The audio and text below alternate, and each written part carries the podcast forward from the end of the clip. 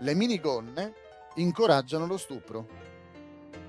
Un sondaggio condotto in 63 città degli Stati Uniti ha rilevato che il 91% dei poliziotti ritiene che le donne che indossano minigonne abbiano maggiori probabilità di diventare vittime di stupro o di altri crimini sessuali.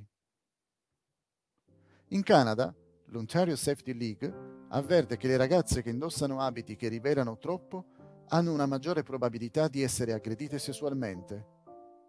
Nel 1964, quando le gonne corte diventarono popolari a Toronto, la polizia registrò 63 stupri. Cinque anni dopo il numero salì a 1170 ogni sei mesi.